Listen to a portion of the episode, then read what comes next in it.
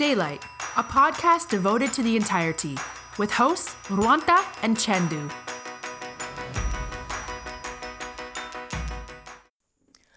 කොහොමද කට්ටිය හැමෝටම? ඔගොලු අදත් මේ එකතු වෙන්නේ ඩේලයිට් පොඩ්කාස්ට් එක තවත් මිනි එපිසෝඩ් එකක් එක්ක. අද අපි කතා කරන්න හිතුවා SFD 2018 ගැන.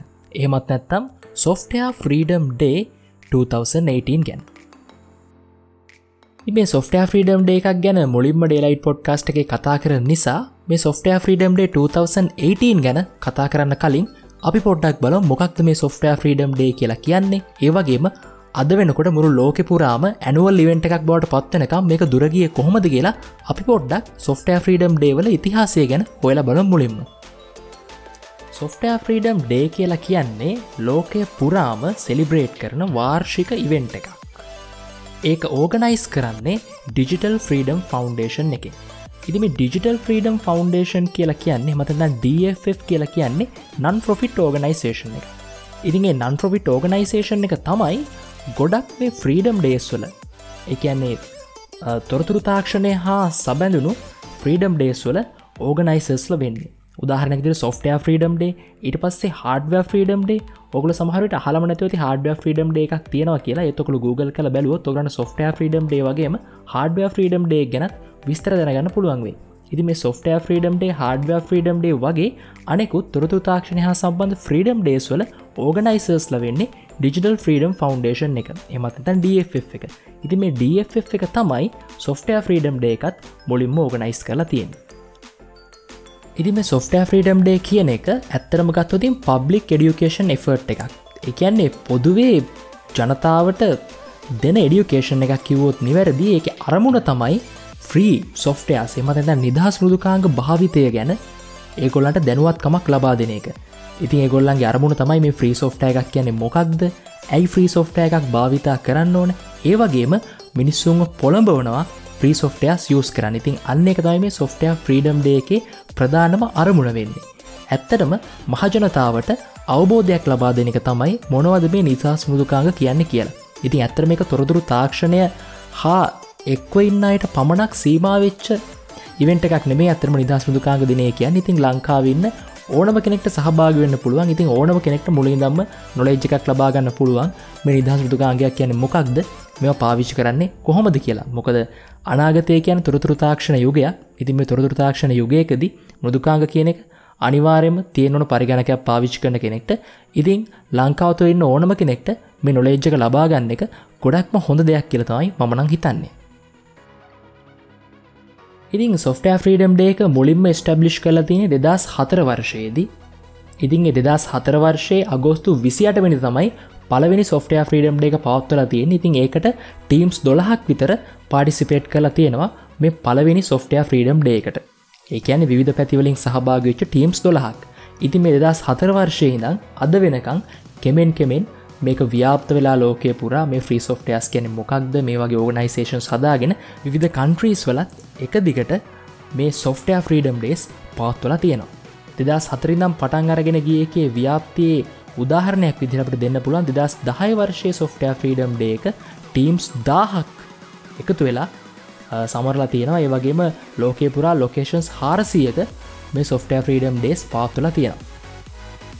දෙදස් හතරේ අගෝස්තු විසිට වනිද පටන් ගත්තට මේකට දෙදස් පහේදිත් වෙනම මාසවල විධ විදිහට සොෆ්ට ෆිඩම් ඩේස් පාත්වර තියෙන හැබැ දෙදස් හයේදී සැප්තම්බර් තුන්වනි තමයි මේ ලෝකඉන්න හැමෝ මේ සොෆ්ටය ෆ්‍රීඩම් ඩේක සමරන්න ගත්තේ. ඉතින් එදා ඉඳලා හැම අවුරුද්ධකම සැප්තැම්බර් තුන්වෙනිදා තමයි ලෝක නිදහස් මුදුකාංග දිනය කියලා හඳුන්වන්නේ.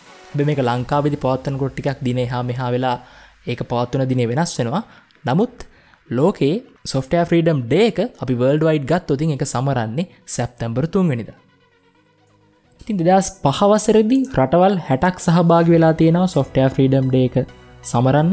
ඒවගේම ටීම්ස් එකසිය තිස්සයක් ඉතින් වැඩිම රටවල් සංඛ්‍යාවක් සහභාග වෙලා තියෙන්නේ දෙදස් අට දෙදස් තමයි දෙදස් දහය වර්ෂවලදි. රටවල් අනුවක සහභාගිත්වේ මේක පාත්වල තියෙනවා. ඒවගේම දෙදස් නමේ සොෆ්ටය ෆ්‍රීඩම් ඩේකට ටීම්ස් හත්සයක් විතර එකතු වෙලා තියෙනවා.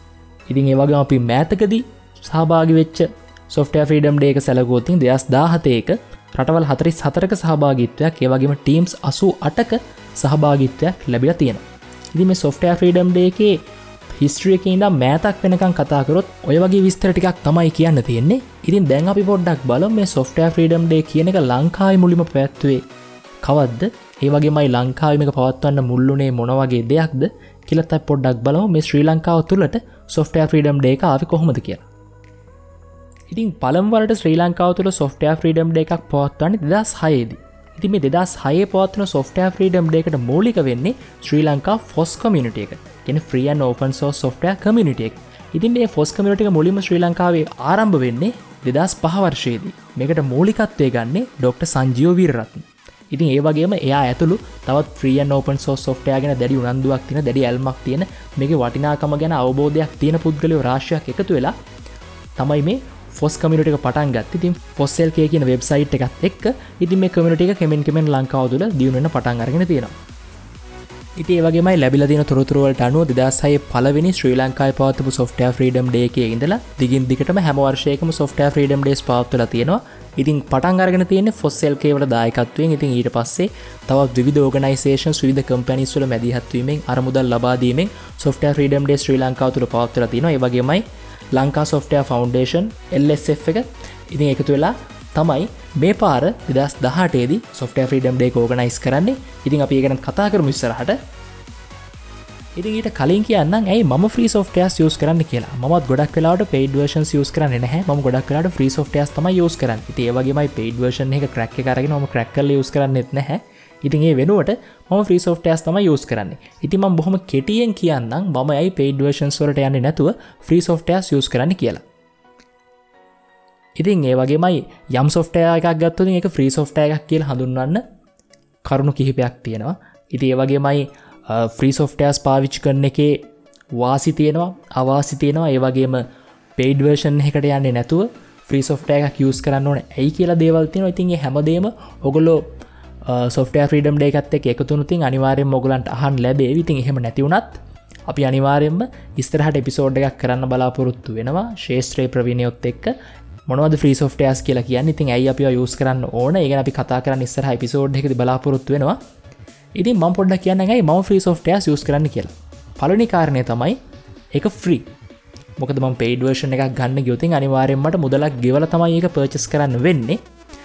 ඉතින් මම යස් කරන්න එක ෆ්‍රී නිසා. ඉති ඒවගේමයි මම පාවිච්චි කරන වැඩවලට ඒ ෆ්‍රී සෝෆ්ටෑගේ තියෙන ෆැසිටිස් ටික මට ඕනටත් වඩා වැඩි ඉතින් ඒ නිසා මම කරන වැඩේට මට ෆ්‍රී සෝෆ්ටයකින් දෙන ෆංක්ෂන්ස් ටික ෆැසිටිස් ටික ඇතිනම් ඇයි ම ෆේඩ වර්ෂන් එකට යන්න? හෙමත් නැත්තන් ඇයි ම පේඩ වර්ෂන් එකක් තියෙන සොෆ්ටයකම ක්‍රක් එකක් යස් කල එක පාවිච්චි කරන්න? එක තේරුමක් ඇති වැඩක් නෙමේ ඉති උදාහරනක්තර ම කියන්න ම පොඩ්කාස්ට එක රෙකෝඩ් කරන්න ගන්න ඔඩා සිටි එක ෆ්‍රී සෝෆ්ටය එකක් ඉතිවගේ ම වීඩියෝ රිට් කරන්න ගන්න ඩාවිචරි සෝල් ම ෆොටෝ සෙඩිට කරන්න ගන්නේ ඩක් ටේබල් ඉතින් ඒවගේ මම ගොඩක් ෆ්‍රී සෝෆ්ටයස් යස් කරනවා. ඉති ඒවගේ ම ඕස් එක විදිහට මගේ මේ නෝස විදිරම වින්ඩෝස් යස් කන ඉතින් ඊට අමතරව ම ඩුවල් බූට් කලා තියන්නේ ලිනක් සෝෂන් එක ඉතින් ඒ උබුන්ට ම යස් කරනවා ඩුවල් බූටබල් විදිහ මගේ ලැප්ටොප් එක. ඉතින් අනිත් කාරණාව තමයි ලිනක් සෝසයක් යස් කරන මයි ගොඩක් පඩවලටම ලිනක් සෝස එක යස් කරන්නේ. ඒක ඇතරම් වින්ඩෝස් වල්ට වඩා ගොඩක් ස්පීට් සෑහෙන් අම්හරු වින්ඩෝස් වේෂන් එක ඇන්ඩරෝඩ් ඩියෝල වැඩ කරන්න.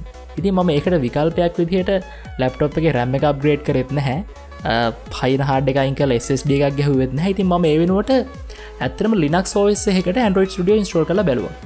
ඉතින් ඇත්තරම Windows සෝස් එකට වඩා ගොඩක් හොඳ Android Studio ලිනක් සෝස් එක තුළ වැඩ කරනවා. ඒ වගේමයි ගොඩක් කලාවට ස්ටක් වෙන්නෙත් නැතුව අපිට අවශ්‍යදය කරනවා. ඉදි Windows වලට සාපේක්ෂ ඇතරම ලිනක් සෝස් එකක් කියලා කියන්නේ OS එක Windows තරම් ඇඩ්වාන්ස් නොවනට හැබැයි අපිට අවශ්‍ය වැඩේ කරගන්න බොහොම ප්‍රමාණවත්. ඉතින් ඒ වගේමයි Windows සුලට හාඩිස්ක එක ගොඩක් ලොකු විඩක් ගන්න ඉතින් ඒවගේමයි ලිනක්සෝ එස් එකට ගන්න බොහොම පොඩිඩයි නමුත් අපිට අවශ්‍ය වැඩේ අනිවාරෙන්ම අවශ්‍ය විදිට කරගන්න පුළුවන්කම තියෙනවා. ඉතින් අන්න එක තමයි දෙවනි හේතුව ම ්‍රියෝ සෝෆ්ටයස්වලට යන්න. තුන්ගෙන හේතුව තමයි වෛරස් අපි අනිවාරම වින්ඩෝ සෝවස් එකක් පාවිච්කරෝතින් අපට වෛරස් කාඩයක් යස් කරන්න වෙනවා. ඒ යස් කරත් අනිවාරෙන්ම මැල්වයාස් ප්‍රජාන්ස් කීලෝගස් අනිවාරෙන් අපේ ලැප්හකට අපි පාවිච්චි කරන කම්පියෝට එකට අනිවාරෙන්ම එන්න පුළුවන්කම තියෙනවා. නමුත් ගොඩක් වෙලාවට වෛරස් ඩියවලොප් කරන අයත්. එහමත්තන් කීලෝගස් හද අයත් ගොඩක් කලාට ඩියවලොප් කරන්නේ ලිනක්ස් පලට්ෆෝර්ම් එකක් යස් කරලා.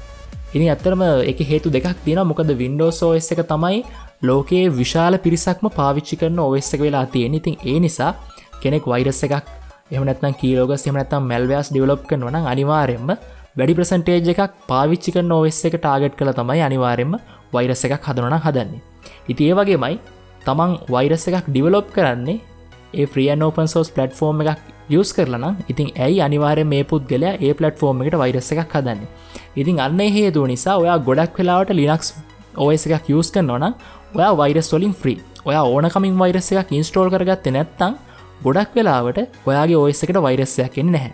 ඉති වින්ඩෝස් පාවිච්චි කරනකොට මේක හැයිති ඇතනයි ෆයවෝල් යස් කරලා අපි ඇන්ටිවෛරස් ගාඩ යස් කරලා අපි පුළුවන් තරම් දැඩි ආරක්ෂාවක් අපි ඔස් එකට දෙන්න ඕන. ඉතින් ඇතුළු ලිනක්ස් ඔස් එකක් යස් කරනවන මේ ප්‍රශ්නය ගොඩක් දුරට එන්න නැහැ.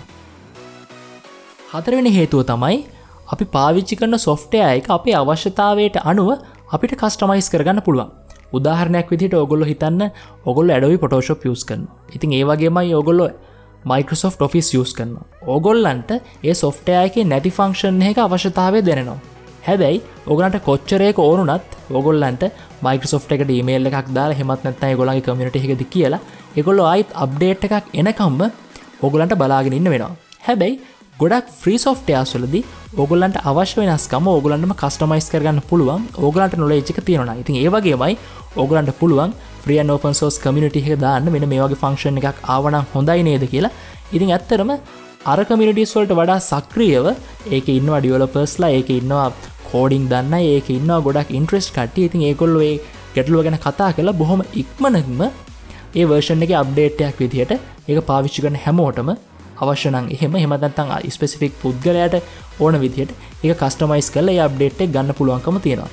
ඉතින් ඔන්න ඔය ප්‍රධාන කාරණ හතර නිසා තමයි මම ෆ්‍රී සෝෆ්ටයස් පාවිච්චි කරන්න පෙළඹුණි ඉතින් අතරම ඕගොල්ල මොකද හිතන්නේ ෆ්‍රී සෝෆ්ටයස් යස් කරන ගැන? යගොල ෆ්‍රී සෝෆ්ටයස් යස් කරන කෙනෙක්නක් ඒවගේම ඔයා ලිනක්ස්වලට ආස කෙනෙක්නක් ඒවගේම යවා පේඩ් වර්ෂන්ස් වලට යන්න නැතුව ඔයා ෆ්‍රී සෝෆ්ටයස් පාවිච්චි කරන්න පෙළබිච්ච කෙනෙක්න ඉති ඔගොල්ලන්ගේ අදහසුත් අපේ කමිටේද කියන්න. ඉතින් ඒවගේමයි තව හේතුත් කියන්න යෝගොල්ල ්‍රී සෝෆ්ටයස් යස් කරන්න ගත්ත පේඩ් වර්ෂන් සොලට යන්න ඇතුව මොනවා දේවගේ හේතුත් අපි කතා කරමු. ඉතින් අනිවාරෙන්ම අපේ කමිනිටේගේදී නෙගෙන අපි කතා කරමු. යිති ආයමත් අපියම සොෆ්ට ්‍රීඩම් ඩේක පැත්තරති මම්මුලිම සොෆ්ට ්‍රීඩම් ඩෙකට සහභාග වුණේ දෙයස්දා හත වර්ෂයේදී ඉතින් ඒක තිබුණ NSPM ග්‍රීන් නිසිටියකේදී ඉතින් මම්මුලින්ම සොෆ්ට ්‍රීඩම් ඩෙකට කියලා සහභාග වුණේ ඒකට. ඉතින් අප ඒගෙනත් පොඩ්ඩක් මතක් කරලා හිටියෝතින් මොකද අනිවාරෙන්ම එක සොෆ්ට ්‍රීඩම් දෙකට සහභාග වෙච්චයි ම හිතනවා අනිවාරම මේසර සොෆ්ට ්‍රීඩම් දෙකට සහභාගවේ කියලා. ඉතින් එනිසා දෙස් දාහත සොෆ්ට ්‍රීඩම් දෙකට ගොඩක් අය සහභාග වෙන්න ඇති.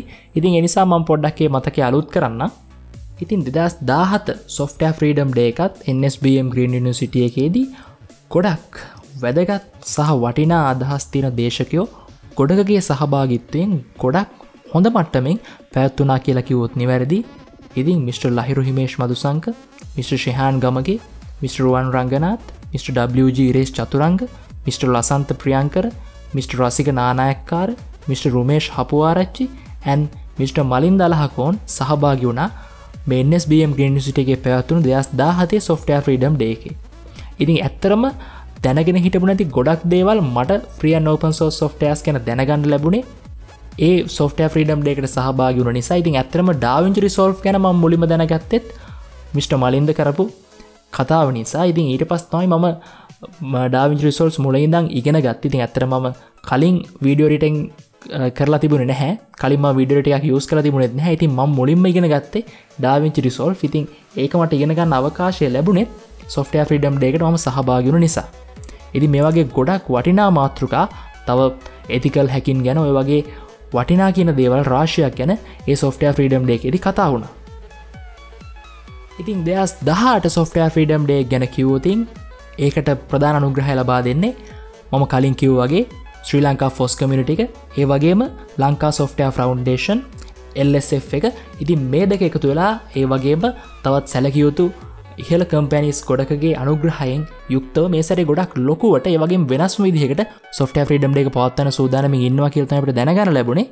ඉතින් ඒ නිසා මේසර සොෆ්ට ්‍රීඩම් එකට සහභාගෙන හැමෝටම ම හිතනවා වෙනස් සේවගේම නැවම් අත්දැකීමක් ලබාගන්න පුළුවන් වෙයි කියලා. මොකද අපට දැනගන ලැබුණු ආරංචි හැටියට ෆොස් කමිට එක කාලයක් නිහඬ ඉදලා ඉතින් ඔන්න ආයමත් අලුතෙන් අලුත් පෙරලියක් කරන්න වැඩ පටන් අරගෙන තියෙනවා. ගොඩක් ෆ්‍රී සෝෆ්ටස් කෙන දැනුම තියෙන ආසාාව තියෙන ඒවගේමයි ගොඩක් බුද්ධිමත්තුන් රාශයක් යළිත් එකතු වෙලා හරිට අර නව පිබිදීමක් වගේ ෆොස් කමිට එක අයලුතෙන් පටන් අරගෙන කියල්තම අපිට ආරංචි වෙන්නේ. ඉතින් ඒ නිසා අලුත්ම විදිහකට අලුත්ම විදිහ වැඩක් අපිට මේ සැරි බලාගන්න පුළුවන් කියලා අපි හිතනවා. සොෆ්ට ්‍රීඩම් ඩේකින් ඉතින් ම පොඩක් කියන්න මේ සොෆ්ට ්‍රීඩම් ඩේක දස් දහට කොහෙද තියෙන්නේ? ඒවගේමයි කියට පටන් ගන්න මේක ඇජෙන්ඩ එක මොක් දිගල ම දවුණට පොඩක් මතක් කරන්න. ඉතින් දෙදස් දහටේ සොෆ්ට ්‍රීඩම් ඩේක පැවැත්වෙන්නේ සැප්තැම්බරු විසි දෙවනිදා ස්ලිට් ඔඩිටෝරියම් එකේදී Malabe Sri Lanka institute of Information technology SLIIT එකවම හැමෝ දන්නවා. ඉතින් 1පම් වලින්දම් 530පම් වෙනකන් තමයි ඉවෙන්ට එක තියෙන්නේ. ඉදිම ඇජෙන්ඩ එක පොඩ්ඩක් කියන්න 1පම් වලට රජිස්ට්‍රේෂන් තියෙනවා. ඒවගේම එකයි පහලවට ඉවෙන්ට එක ස්ටාර්ට් කරනවා. ඒවගේමයි එකයි තිහට කීනෝට් එකක් දෙනවා ඩොක්ට සංජීව වීරවරණ විසින්. ඒවගේමයි දෙකට තියෙනවා සෙෂන් වන්න එක ෆොස්සල්ගේ රීලොංචින් එක. තරිඳු මදු සංකත් එක්ක එල්ස් එකේ සහභාගිත්වයෙන්. ඒවගේමයි දෙකයි තිහට තිනවා ඉන්ටර්නේට්මන් සේෂන් එක දෙකයි හතලිස් පහට තියෙනවා සේෂන් 2 එක පටන් ගන්නවා ගෙස්ට ස්පීකස් ලගේ ඒවගේමයි තුනයි පහලවට තියෙන ක්වක්ෂන්සන් ආන්ස්වර්ස් සේෂණ එකක්. ඉති මේ සේෂන් එක දෝගලන්ට පුළුවන් හරියට උත්තර දීලා තෑගි දිනා ගන්නත්. ඒවගේමයි සේෂන් ත්‍රිය එක තියෙනවා ආයමත් ගෙස්ට ස්පීක කෙනෙක් කතා කරනවා. ඒවගේමයි හතරට ආයමත් එන්ටර්ටේට්ම සේෂන් එක හතරයි පහළුවට පැනල් ඩිස්කෂන් එක. පහට ්‍රීෆ්‍රෙශ්මන්ටන් නෙට්වර්කින් වගේම පහයිතිහට ඉවෙන්ට් එක කලෝස් කරනවා. ඉති වගේමයි දෙදස් දහටේදී ස්පීකස්ල විදිර සහභාගෙනෝ කියලා අපිට ආරංචි තියන්නේ ඩොක්ට සංජීව වීරවරණ. එයා තමයි කීනෝට් ස්පීක ඒවගේම චයාම WSO2 ආයතනේ ඒවගේමයි ඩොක්ට චන්ද්‍රඩී Gamage ඇතමයි department head university of Moratuwa ඒවගේමයි mister Anuradha Ratnaweera ෆොස්සෙල්කයකෙන් සහභාගි වෙනවා. ඉතින් ඒවගේමයි විශේෂය මතක් කරන්නන පුද්ගලයෝ දෙන්න ගැන තින්නවා ඉතින් පළවෙනි කෙනා තමයි ඩොක්ට සංජීව වීරවරණ. ඉතින් ඔහු තමයි ෆොස්සෙල්කේ පටන්ගන්නත් ප්‍රධානම හේතු වෙලා මෝලිකත්තරෙන් පටන් කරන ති ඉතින් ඔහු නැවතත් ඔහුගේ දායකත්වය ලබා දෙනවා ෆොස් කමිට එකට. ඉතින් එක බොහම සතුට යුතු කාරණයක්. ඉතින් ඒවගේම තමයි සොෆ්ටය ්‍රීඩම්ඩේ 2018 ප්‍රධාන වශයෙන් හැඩල් කරන්න. එක බර කරටරගෙන වැඩ කරන්නේ මිට රුවන් රංගනත් ඉතින් ඔහුවත් විශෂය මතක් කරන්න ඕන. ඉතින් ඒගොල්ලන්ගේ කැපවීම නිසා තමයි ශ්‍රී ලංකාව තුළ මේ වගේ ්‍රී සෝෆ්ටයස්ගෙන අපිට දැනගන්න පුළුවන් වෙලා තිය වගේ වගේ සොෆ්ටය ්‍රීඩම් ඩේස් ඕගනයිස් කරන්නේ. මම කලින් කිවෝ වගේම දෙදස් දාහතේදී මම ගිහිල්ලා මගේ එක්ස්පිරියන්සගේ ම ගොල්ලන්ට කියන ම ගොඩක් නොලේජ්ක ලබාගත් ඇතරම ගොඩක් Google ලියස් කරනවා ගොඩක් YouTube වීඩියෝස් බලනවා. ඒ වගේමයි ගොඩක් පොත්පත් කියවන නමුත් මට ඒවයින් ලබාගන්න බැරිවෙච්ච විදිහේ අර නොදන්නම් පැත්තක් ගැන මට ගොඩක් තොරතුර දැනගන්න ලැබුණ ඒවගේමට ආසාාවක් ඇතිවුණ තින් දෙස් දාහතයම සොෆ්ට ්‍රීඩම් ෙක්ට සහභාගන නිසා ඉතිම ඕගලන්ටත් ආරාධනා කරනවා දෙදස් දහට සොෆ්ට ්‍රීඩම් එකට සහභාගි වෙන්න. ඔගොල මීට කලින් සොෆ්ට ්‍රීඩම් එකට ගිහිල නැත්ත මේ සැරකට සහභාග වෙලා ඒක්ස්පිරියන්ස එක ගන්න. ඒවගේමයි සහභාග වෙනක ඔලට කිසිම පාඩුවක් වෙන්න නැහැ. අනිවාරයෙන්ම ඔගොල නොදන්න දෙයක් ගැන දැනගන්න. වගේමයි අලුත් නොලේජ් එක ඕගොල්ලන්ට ලැබෙනවා. ඒවගේම යෝගොල්ලො සොෆ්ටයස් භාවිතා කරන විදිහ ගැන අලුත් විදිහකට හිතන්නත් ඕගලන්ට පුරුදුවෙන්න පුළුවන් වෙයි. ඉතින් RSPPL එකට ගිහිල්ලා ඕගලන්ට පුළුවන් ඕගොලගේ නමයි මේල් ඇඩ්‍රස් එකයි එල්ලන ඩීටේල්සික දීල රජිස්ට වෙන්න. ඉතින් මං පල්හන් ලින්ක එක දාන්නම් මේ පෝස්ට එකට යටින්. ඉති ඔගලන්ට පුළුවන්ගේ ලින්ක ගිහිල්ල අනිවාරෙන්ම රජිස්ට වෙලා මේ වෙන්ටකට යන්න. ඉතින් එදාට අපිත් එෙනවා. ඉතින් ඔගොලොත් ඒ කියලා මම ලොකු බලාපොරොත්තුවක් තියෙනවා. ඉතින් එහෙනම් සොෆ්ට ්‍රීඩම්ඩේ 2018 ගැන විස්තරටිකෝව තමයි. ඉතින් එහෙන ගිහිල්ලයමු සොෆ්ට ්‍රීඩම් ඩේ එකෙදි හම්බෙමු. මම රුවන්තගුණ සිංහ